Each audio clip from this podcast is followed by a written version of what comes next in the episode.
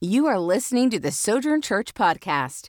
If you have any questions or would like to view a video version of this message, please visit our website, sojournchurch.org. The question Are you free? Have you discovered the freedom that Jesus paid for? He paid in full with his life at the cross for us to be free. Not without problems, but so that we can live in freedom and not in bondage, that we can be who he's called us to be, that we walk in, in the freedom that he paid for, so that we can represent him on earth. That's what this series is about. So I, I encourage you as we go through this, ask the Lord to say, Lord, show me if there's areas that I'm in bondage. Show me areas that I need to be free in. Show me areas that, that I can walk in greater freedom. And that's really what he wants to do. Um, freedom is not an event, it's a person. His name is Jesus. It begins with salvation, it begins with a relationship with Him.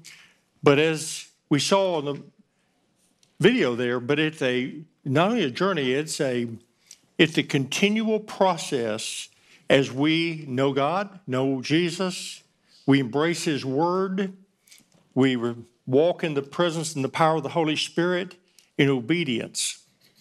And that's really what happens. It's just a continual process that God releases in us so that we can be more like, like Him. And we can really discover the freedom that He has paid for. He's paid for it all. I want to do just a, little review for those of you that may be online that are first time to, to uh, didn't catch last week's message. You can always go online and, and review the messages that we have. But just a little review. If you turn, if you will, to uh, John chapter 8. These two or three verses that I'll share here in the beginning are really uh, foundational for what we're talking about. John 8 31. Jesus said to those Jews who believed him, If you abide in my word, you're, you are my disciples indeed, and you shall know the truth, and the truth shall make you free. Now, I just want to stop there for just a moment. We're, this is so profound. Truth is not, again, black ink on white pages. It's a person, it's Jesus. Jesus is the truth. The Holy Spirit is the spirit of truth. And as we know Him and walk in His way, He releases us and we discover that His freedom that He's already paid for.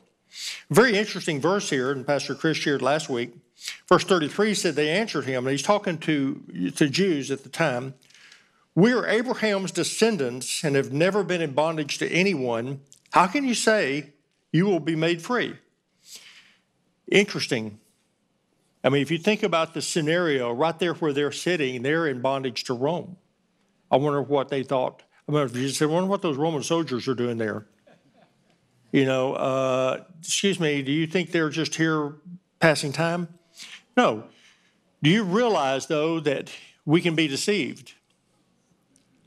You know, the definition of being deceived is that you don't know you're deceived. And that's where I found myself years ago. I grew up in church. If somebody had said, Are you free? I'd go, Absolutely, I'm free. I go to church, I've received Jesus. And just sitting right in the middle of church in absolute bondage and had no idea, no concept of freedom, had no concept of anything about the enemy. And it was in 1982, I've shared my testimony many times of going to the James Robison meeting that I heard for the first time about spiritual warfare. When I found out that there was a war going on, I realized I'd already been taken captive. I, I didn't even know there was a battle. But I also discovered that same weekend that Jesus had won the victory completely and that freedom was available to me. I literally got set free, filled with the Spirit, got a revelation of the love of the Father. The Word of God came alive in me. From that day until to this day right here, the only desire that we've ever had is to help everybody encounter the same freedom that Jesus paid for. We started a meeting in our home to just share what God had done. And we started a church and uh, with the same purpose. We just wanted to help everybody discover what Jesus has already done. Again, I, I was sitting in church, attending church, very regular in church, but sitting there in bondage. Now, you may be sitting there today in the same way. He wants to set us free. Now, let me say one more, one more thing. It's not free to do what you want to do. It's free to walk in the ways of God. It's not problem free either. We think that also. Well, I'm to get I'm to get out of this. There won't be any problems. No, there's nothing but problems. Hello. We're here to solve the problems because the problem solver is Jesus and he's already solved the problem because the problem is sin and he's already dealt with sin. So, what I want to do today, and uh, one more verse here, and then we'll continue what I want to share today. Turn to John 10 10. And this is the other verse that I think is foundational for us. The thief does not come except to steal and to kill and to destroy. I've come that you might have life and might have it more abundantly. Now, these two verses, I believe, really set the stage for us. And I, I want you just to think about this for just a moment. This is so simple. We have an enemy that he is set on our destruction. We have a God who is set on our giving us life. And I think about it, if you could picture this in your mind's eye, writing on a piece of paper, you know, across the top line and down the middle of line. And on this side over here, you can put the enemy, the thief, devil. He comes to steal, kill, and destroy. Basically, he brings death. And on this side over here, you put Jesus, and you put life and life more abundant. And I want you to think about that for just a moment because it's literally that simple. And so, what we're wanting to talk about uh, today is just how do we really walk this out in practical ways. Uh, just a little story here years ago, and I know I've shared this at the church before. Uh, sharing out of Deuteronomy, it says, The Lord says, I've set before you life and death, blessing and cursing. And then he says, choose life that you might live. And I remember um, saying, you know, I said, God wasn't sure we'd get it right, even though two choices. So he's always, he told us what to do, choose life. And you know, people would laugh. And I shared that a number of times and get laughter every time. And then one time we had a guest here and shared the exact same thing, and people laughed. And I'm sitting there on the front row, and the Lord spoke to me and said, You've got it wrong. And I go, Okay, that, that's not shocking that God would say I've got it wrong. It'd be shocking if he said I got it right, probably. But he goes, I don't understand. He said, You're thinking you have two choices life and death. He said, But you don't. That's why I said choose life. You have to choose life because your default is death. And so you got to understand what we're, we're dealing with here. We didn't come out nice, perfect little people and get messed up. No, we came out in sin and we've got to correct our thinking and our ways so that we can live in the fullness of what He's paid for. So, discovering freedom is discovering what Jesus has done for us and then walking in that freedom and get rid of the old. So, what this is, a, come, we'll come back to this passage in a minute, but it's so, so very important. Now, Last week, Pastor Chris said we're in a war, and we are in a war. And I'm going to tell you the primary battleground is right here. It is between your ears, it's your mind, it's your thought life. That's what the enemy does. He messes with your thinking. Man, because he knows that if he can, he mess that up. We're going to have all kinds of trouble. So the battle is really in the mind, for the mind. Now turn, if you will, to Romans chapter 8. We're going to cover some, some scriptures and just talk about this, basically, just introduce this, this battle to you, even though we all very familiar with it because we're, it's going on all the time. Romans chapter 8, verse 6 says, To be carnally or fleshly minded is death, but to be spiritually minded is life and peace. Again, real simple. Think about the ledger now. On one side, you've got death, one side you've got life.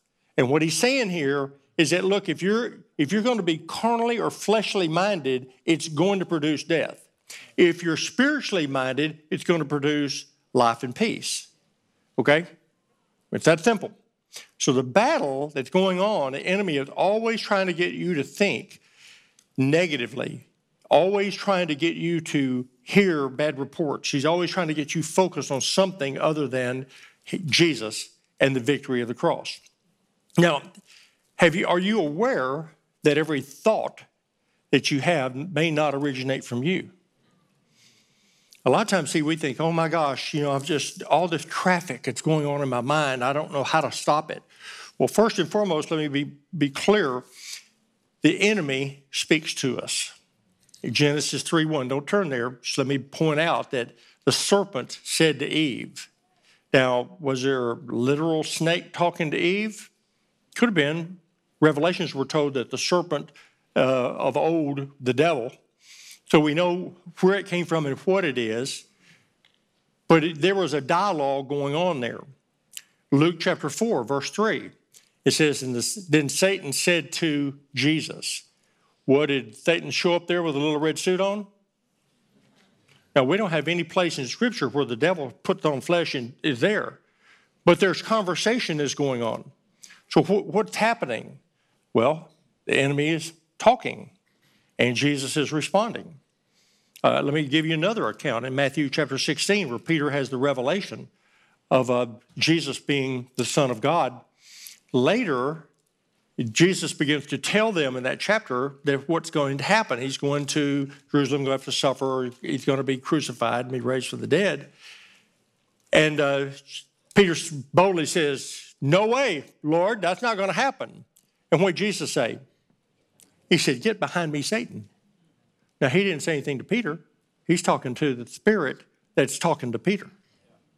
There's a lot of accounts like that. All of that is for, for a reason because I'm trying to make a point here that the enemy is constantly trying to plant seeds and talk to us. Uh, look at this verse. This is uh, John chapter 8. Back to that same dialogue, which is a long passage. I encourage you to read it. This verse 44. Now, this is Jesus speaking, and he says, You are of your father, the devil, and the desires of your father you want to do. He was a murderer from the beginning and does not stand in the truth because there is no truth in him. When he speaks a lie, he speaks from his own resources, for he is a liar and the father of it. So again, back to my column. We have we have the devil, and as Chris said, bad. We have God, good. We have he's a liar, and Jesus is the truth. Now, that's the battle that's constantly going on. The enemy is trying to lie to you continually to try to get you into some form of bondage in some area that you will believe a lie. Because if the truth makes you free, a lie will put you in bondage. So, what, what God is trying to do, the journey that we're on, is that we're on a journey of discovering the freedom that Jesus paid for. As we get into the Word and we discover the truth and we exchange that lies that we believed for truth, it sets us free. And we just continue on that journey. That happens to be called discipleship. And that's what God is after. He wants us to grow up to look like Him. The more I look like Jesus, the more that I can help people look like Jesus. You can't help somebody if you've not received help yourself. So what God is wanting to do is to help us. He wants us to walk in freedom so we can free others. Free people will free people. And that's really what he wants to do. He wants us to walk in that freedom. So it's so important for us to recognize that, well, the enemy is constantly lying, trying to get us into to believing a lie. Now, I want us to look at some of the, just some of the, the mindsets and some of the patterns of believing that the enemy tries to do. Now, remember, the enemy is trying to get your mindset on the flesh. What is that? The mindset on the flesh is basically set on you, because that's ultimately the problem. There's no answer in me, the answer is in Christ. So if the enemy can get me focused on all the problems and all the problems in my life and the situations in my life and what's not happening, what should happen, and all those kinds of things, it's going to produce death. It, it's a dead end. I'm just going to be focused on this. But if I can begin to be focused on, be spiritually minded, and set my mind on the Lord, the kingdom of God, freedom, peace, love, joy, all of a sudden, there's freedom that comes into my life. You may say, well, it sounds pretty simple. Uh, it really is that simple. It's not that easy to do. But it's, it's real clear that the enemy comes to kill, steal, and destroy, and Jesus came that we might have life and might have it more abundant. So let me just give you one that's going on right now. Obviously, God's trying to get us free, but the enemy constantly focuses on the problems. And when you look at the problems, there's never a solution when you look internally and look at yourself. So, what does it produce?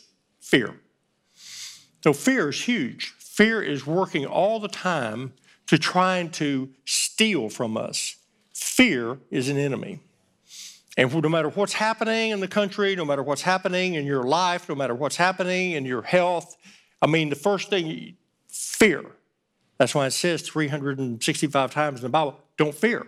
Why? Because it the tool that the enemy uses to try to get us to move off him. Because it's whatever's going on in your life is screaming out there, you know, look at me, look at this problem, look at COVID 19, look at the finances, look at what's going on in this nation. And I mean, it's like, oh my gosh. And that's exactly what the enemy's trying to do. How does he do that? Through media, through all kinds of sources. You do realize that fear sells. Uh, I saw a report the other day where CNN, Fox News, all these major broadcasters, their viewership has jumped through the coronavirus deal, and especially through all the different riots and stuff that's going on. Why? Because fear sells. Why is that? Because people are fixated on that. The enemy is always trying to get us fixed on those. What are the problems? Again, that's how they, they generate money is through viewership. So that's their advertising dollars go up. So if you're getting your information from those sources, looks the, the result's going to be fear. If you're if you're get if you're having more input from things that are not from God than things from God, you, that's just the result you're going to get. You, you, if you're not spending time in the Word, you're not spending time, you know, living in the Word, spending time in the Word, worshiping God, praying, getting your mind focused on the Lord, you're going to be over, overcome by fear. It's just, it's just what happens. Every decision you make based on fear is going to be a bad decision. And that's what the enemy is trying to do. See, he, he comes to steal, to kill, to destroy. He's also working progressively, trying to get us to bite on those lies and to make decisions based upon those lies. And if he can, we're going to continually walk down the wrong trail. So that's, that's what he's doing. God didn't give us a spirit of fear, but power, love, and a sound mind. So you got to recognize that this battle is real simple. Devil bad, God's good. Lies, truth. Death, life. Now, you really, you, you need to think again about that, writing that down and putting it down the middle. You need to start thinking right now what am I thinking on and what is it producing? producing life and peace, or is it producing death and fear and destruction? Just start thinking about what's going on in your life. Where are your finances? Where's your health? Where are your family? Where's your, you know, just all of those things. And this is the battle. That's why I say the first battle is the battle of the mind. If we don't win this battle, it's going to be hard to walk in freedom. That's just the bottom line. Because understanding the way the enemy attacks us that he is a liar and he's a murderer and he is the father of lies and that's all he has.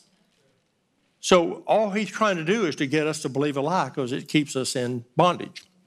Here's another thing that the enemy tries to do. He tries to get us into unbelief. He, because if without faith it's impossible to please God, then he's going to try every way possible to get us into unbelief. So that tags along with the fear. I just don't believe. And what he really likes to do, he loves to blame God. Well, you know, here's the lie from the enemy. If God really loved you, you wouldn't be going through these problems. If God really cared for you, you wouldn't have to go through these things. And that is a lie from the pit of hell. But he's constantly accusing, you know, he's the accuser of the brethren. So he not only accuses you of not doing good things, he accuses God of not being good. So if he can get you to believe that God is not good, then basically, who are you going to go to? Oh, by the way, what if you think, what if God is your problem? Then where are you going to go for a solution? Well, you'll you, you won't you won't have a solution. So you got to understand that the devil is lying constantly to us. and trying to get us to believe a lie, battle a lie. If God loves you, you know, why are these bad things happening in your life? If God really cared for you, you know, what, what's going on? You must be, you know, either God doesn't like you or, or either you're doing something, you're messed up. But if whatever the enemy can do to get us to believe a lie, he will. And try to, because he knows it's going to produce death. So he wants to try, let's just take it another step. He wants to try to get your emotions and your feelings all enraged. He wants to try every way possible to get you to get angry and upset with people. Remember Ephesians 6, Pastor Chris shared last week.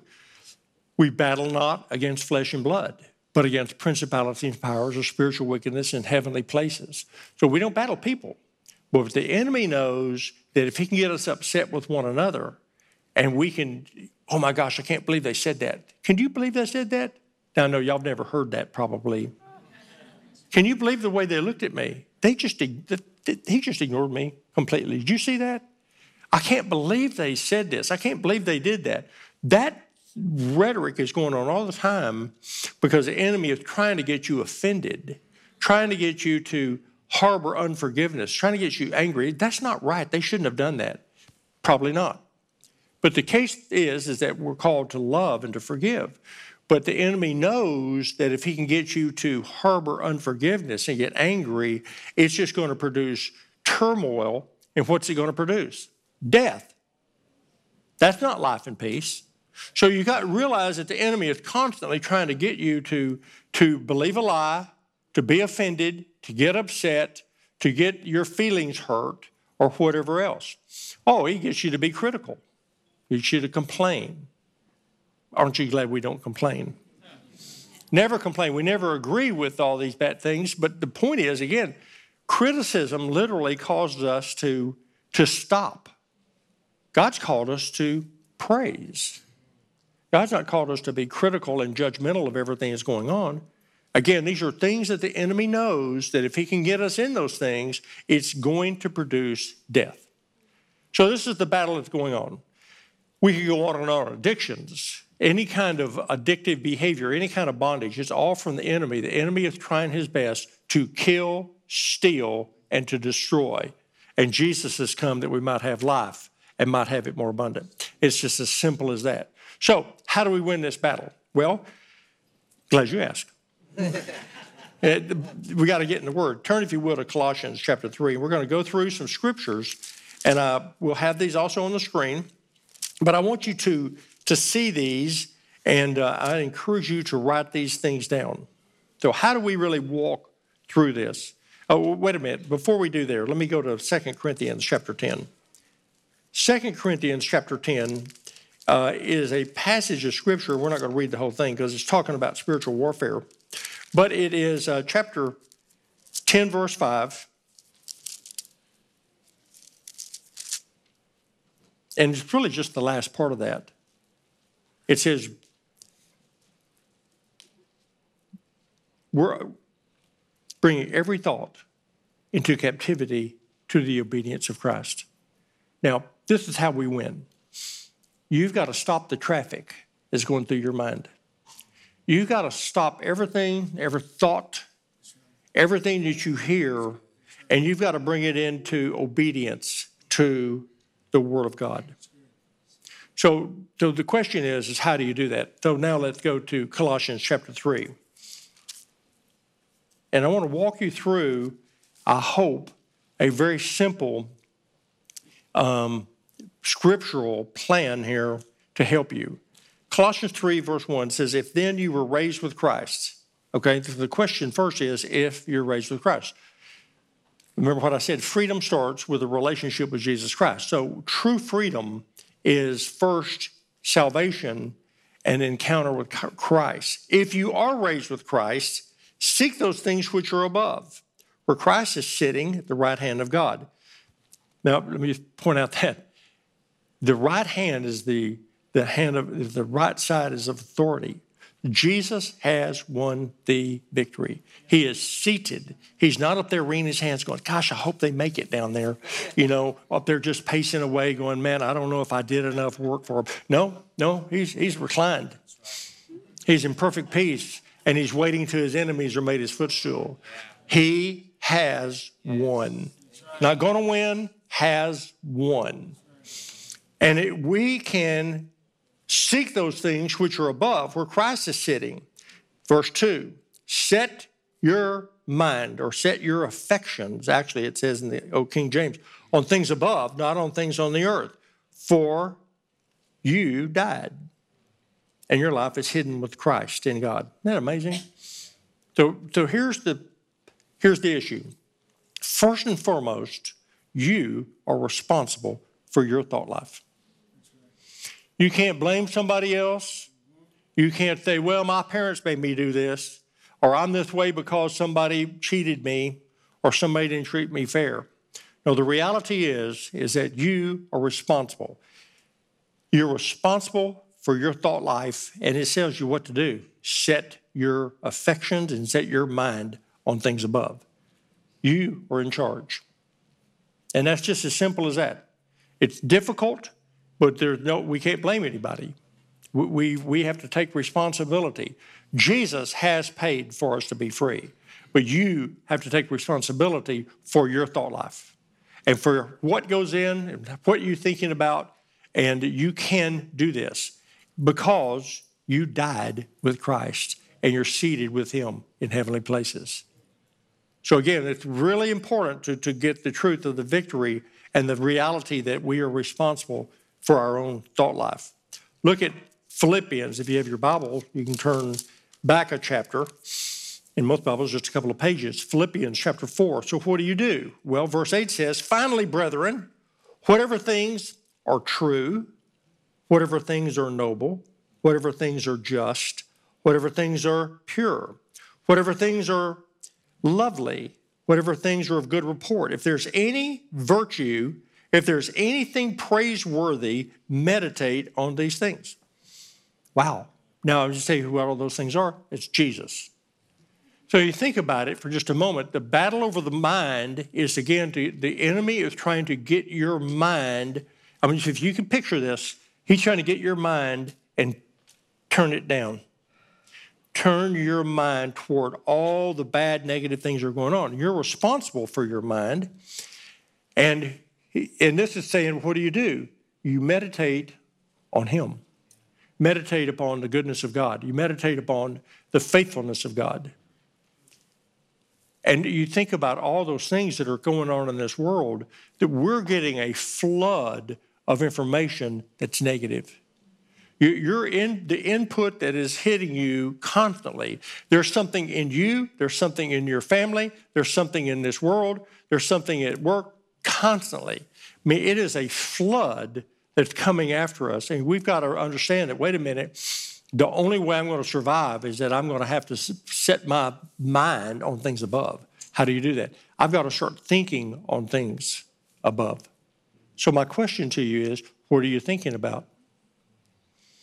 what's occupying your, your conversation, your internal conversation. What is going on there?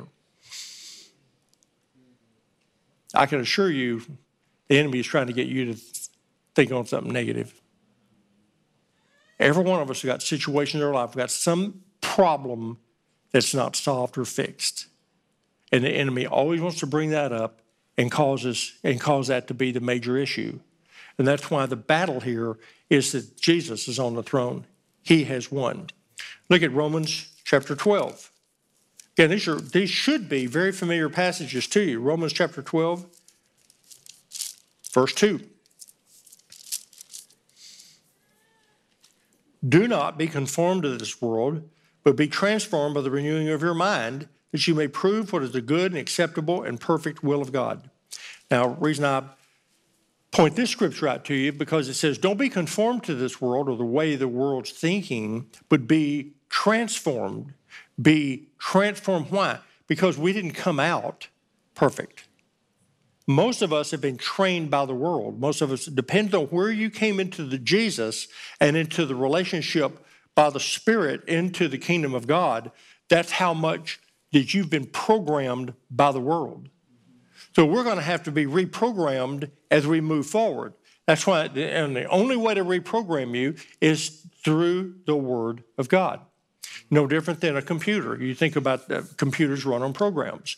Um, they run on that program. They don't run on other programs until you get rid of that program and get another program in them. So what we've got here that we've been programmed by the world. We've been programmed by the devil, who is the God of this world. We've been programmed to think negatively. We've been programmed to think in, in lies. And so the truth comes into our life. And so we're the only way we have to be transformed. We have to go, we've got to be renewed. We've got to reprogram ourselves. Now the good news is, is that we can because of Jesus. So don't say, well, I'm, I'm just, I'm sunk.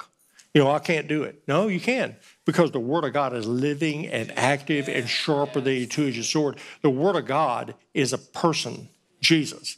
And the Spirit of God leads us and guides us and directs us into all truth, but you still have to spend time in the Word. You know, it's not the truth I know that makes you free. It's not the truth that Pastor Chris knows that makes you free.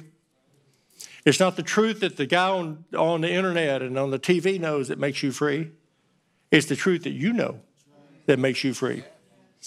And your freedom is limited to the truth that you know that you live out, that you walk out, that you stop that traffic with that truth. You stop those lies.